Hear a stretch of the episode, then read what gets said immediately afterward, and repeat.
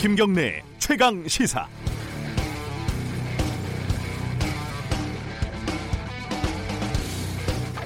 로버트 할리 우리말 이름으로 하일 씨의 구속영장이 기각이 됐습니다. 혐의를 인정하고 뉘우치고 있기 때문에 구속까지는 할 필요가 없다 이런 취지입니다. 안 그래도 하 씨와 관련된 확인 안 된 여러 정보들이 뉴스라는 이름으로 어뷰징되고 있는 상황에서 뉴시스라는 매체는 하 씨의 성적 취향까지 들춰내는 기사를 썼습니다. 제목이 몰몬교 신자가 마약까지 로버트 할리 부끄러운 민낯 그리고 내용에 성적 취향을 적시를 했습니다. 구역질이 납니다. 제가 여러분들이 어, 침대에서 무슨 일을 하는지 남들에게 보여주고 싶지 않은 것처럼 뭐 누워서 하는 걸 좋아하는지 서서 하는 걸 좋아하는지 남들에게 알리고 싶지 않은 것처럼 성소수자도 비밀을 가질 권리가 있습니다. 뉴시스라는 이름은 News is 즉 뉴스란 이런 거다라는 뜻입니다. 이게 정말 뉴스입니까? 이른바 1등이네 2등이네 하는 신문들도 마찬가지입니다. 뉴시스는 정작 기사를 삭제했지만 조선일보, 중앙일보, 동아일보, 매일경제, 한국경제 등은 관련 기사를 온라인에서 팔아먹고 있습니다. 그나마 한결의 경향은 관련 기사를 쓰지 않은 게 위안입니다. 동업자로서 부끄럽다 못해 참담합니다. 이 기자님들, 아니 이 기레기들 밥은 먹고 다니는지 모르겠습니다. 4월 11일 목요일 김경래 최강 시사 시작합니다. 주요 뉴스 브리핑부터 가겠습니다. 고발뉴스 민동기 기자 나와 있습니다. 안녕하세요. 안녕하십니까. 에, 어제 인사청문회가 또 화제가 됐어요. 네, 이미선 헌법재판관 후보자 인사청문회가 있었는데요. 주식 투자가 쟁점이었습니다. 이 후보자 부부 전체 재산이 42억 6천만 원 정도 되는데요. 83%인 35억 정도가 주식으로 보유를 하고 있었습니다. 보유 주식액은 남편 명의로 28억대, 그리고 이 후보자 본인 명의로 6억대였습니다. 네. 야당 의원들은 과도한 주식 보유를 비판을 했는데요. 2004년 2억 9천만 원 정도였던 재산이 주식 투자로 15년 동안 크게 불어난 것도 지적을 했습니다. 네. 아, 이 후보자는 남편에게 맡기고 꼼꼼히 챙겨보지 않은 자신의 실수다. 아, 재산 대부분을 주식 형태로 보유하고 있기 때문에 일부 오해할 수 있는 상황이 돼서 대단히 송구스럽게 생각한다 이렇게 얘기를 했습니다. 네. 야당은 사퇴를 촉구를 했고요. 정의당도 사퇴 논평을 냈습니다. 반면 여당에서는 옹호, 부적격, 검증부실 의견이 동시에 나왔는데 표창원 의원은 연좌제로 배우자에게 책임을 물으면 안 된다 이런 의견을 밝혔고요. 조홍천 의원은 왜 이렇게 주식이 많느냐 이렇게 우려의 목소리를 냈습니다. 청와대 인사 추천 검증 라인이 제 기능을 하지 못하고 있다 이런 비판도 나왔습니다. 이 남편이 했다라고 말하는 순간 어, 국면이 사실상 좀 어, 관리가 안 되는 국면으로 넘어가지 않았나라는 생각이 들어요. 네. 전 재산을 주식에다 넣었는데 몰랐다. 이거는 상식적으로 잘 이해가 되지 않습니다. 그렇습니다. 헌법재판소가 아, 이것도 헌법재판소 얘기네요. 네. 자 낙태죄 위헌 여부를 오늘 선고를 하죠. 네, 임신한 여성이 낙태한 경우 그리고 의사가 임신한 여성을 낙태하게 한 경우를 벌금 징역 등으로 지금 처벌하게끔 하고 있거든요. 네. 형법 제 269조 1항, 270조 1항에 대해서 헌재가 위헌 여부를 심판을 합니다. 국가가 임신 중절을 선택한 여성과 이를 도운 의사를 처벌하는 게 합당한지에 대한 판단이 오늘 나올 예정인데요. 네.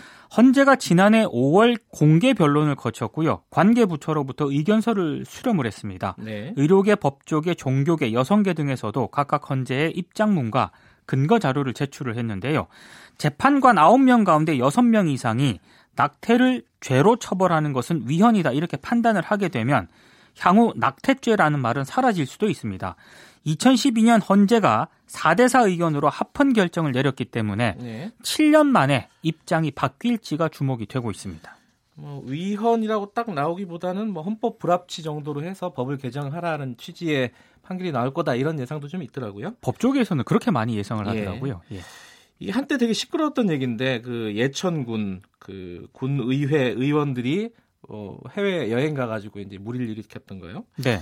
이게 다시 좀 불거지고 있어요? 그 가이드 등을 폭행을 해서 무리를 일으켰는데요. 네. 제명 처분을 받지 않았습니까? 그렇죠. 근데 경북 예천군 의회 전직 의원 두 명이 최근 법원에 제명 처분 취소 소송을 냈습니다. 네. 박종철 전 의원하고요. 권도식 전 의원인데 제명 징계가 부당하다면서 효력 정지 신청을 냈습니다. 음. 대구지법이 오는 18일 당사자들과 군의회 관계자 등을 불러서 비공개로 신문 절차를 진행할 예정인데 신청 사항이 적절하다는 판단이 내려지게 되면 박 전 의원 등은 즉시 의원직을 회복을 하게 됩니다. 이르면 오는 20일쯤에 이들의 의회 복귀 여부가 가려질 것으로 전망이 되고 있는데요. 이 소송 소식이 알려지니까 비난 여론이 다시 들끓고 있습니다. 군 의회 홈페이지 등에는 이들 전직 의원들을 비판하는 글이 올라오고 있는 그런 상황인데요. 네. 아, 주민들은 주민 소환이 가능해지는 오는 7월 주민 소환 투표를 목표로 관련 활동을 계속하겠다는 방침입니다. 코멘트를 생략하겠습니다. 네. 자, 강원랜드 골프 접대 의혹이 이게 꽤 오래된 사건인데 이제 김병준 전 자유한국당 비상대책위원회 네. 위원장 이게 다시 입건이 됐어요? 이게 어떤 일이죠? 예, 1년 만에 불구속 입건이 됐는데요. 예. 어, 강원지방경찰청 지능범죄수사대가 부정청탁 및 금품 등 수수의 금지에 관한 법률 위반 혐의, 이른바 그 김영란법 위반 혐의로 김병준 전 자유한국당 비상대책위원장 그리고 함승희 전 강원랜드 사장을 어, 불구속으로 입건을 했습니다. 네. 기소 의견으로 검찰에 송치할 예정인데요. 김병준 전 위원장은 대학 교수 시절인 2017년 8월 한국 여자 프로 골프 협회 투어 대회에 참가를 해서 뭐 식사와 골프, 기념품 등 100만 원이 넘는 접대를 받은 혐의를 받고 있는데요. 네. 골프비와 기념품을 받은 부분은 큰 이견이 없지만 식사비와 기념품 금액을 산정하는 방식에 대해서는 경찰과 좀 김 전 위원장 입장이 다릅니다. 그래서 이 부분은 법적 다툼이 예상이 되고 있습니다. 네, 그 박근혜 정부 시절에 진보 교육감 지금 이제 교육청 교육감들이 대부분 진보 성향들이 많지 않습니까? 그렇습니다. 박근혜 정부 시절도 마찬가지였고요. 네. 그것들 그 진보 교 육감들을 견제하기 위해서 부교육감 블랙리스트를 작성했다.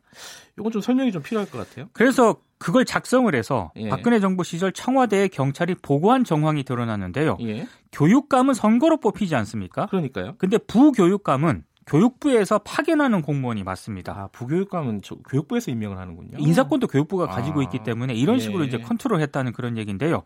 지금 검찰이 이명박 박근혜 정부 시절 정보 경찰의 불법 사찰 의혹을 수사를 하고 있는데 네. 최근 여러 참고인을 불러서 조사를 했다고 합니다. 네. 한겨레가 검찰에서 조사받은 복수의 참고인을 취재를 해보니까 경찰청 정보국이 2016년 3월 부교육감 재정립이라는 그런 내용의 문건을 작성을 했는데요. 네. 어떤 내용이냐면 부교육감들의 사진과 함께 성향, 대책 등이 적힌 문건이었습니다. 음. 부교육감들을 우호적, 비우호적으로 나눈 다음에 특정 부교육감에 대해서는 진보 교육감 정책에 동조를 하고 있으니까 대학교 사무국장으로 보내야 한다. 이런 취지의 대책도 적혀 있었다고 하는데요. 네. 실제로 일부는 실행이 된 것으로 알려졌기 때문에 교육계 사찰 파문이 일 것으로 보입니다.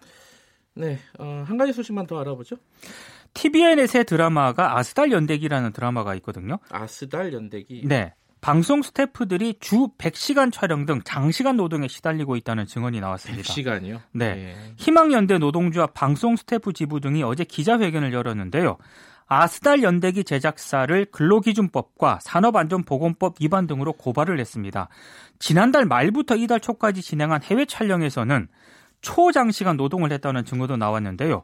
브루나이 촬영에서 일주일 동안 무려 151시간 30분 아이고. 휴일 없는 연속 노동을 했다는 그런 주장이 제기가 됐습니다. 잠도 거의 안 잤다는 얘기인데요. 그렇습니다. 네. 조명 스태프 한 명은 팔이 골절되는 사고를 당하기도 했다고 하는데요. 예. 이 부분은 좀 논란이 제기가 될 것 같습니다. 그러니까 이 방송사 스태프들의 근로 조건 문제는 굉장히 오래 전부터 지적이 됐는데 네. 빨리 좀 시정이 필요할 것 같습니다.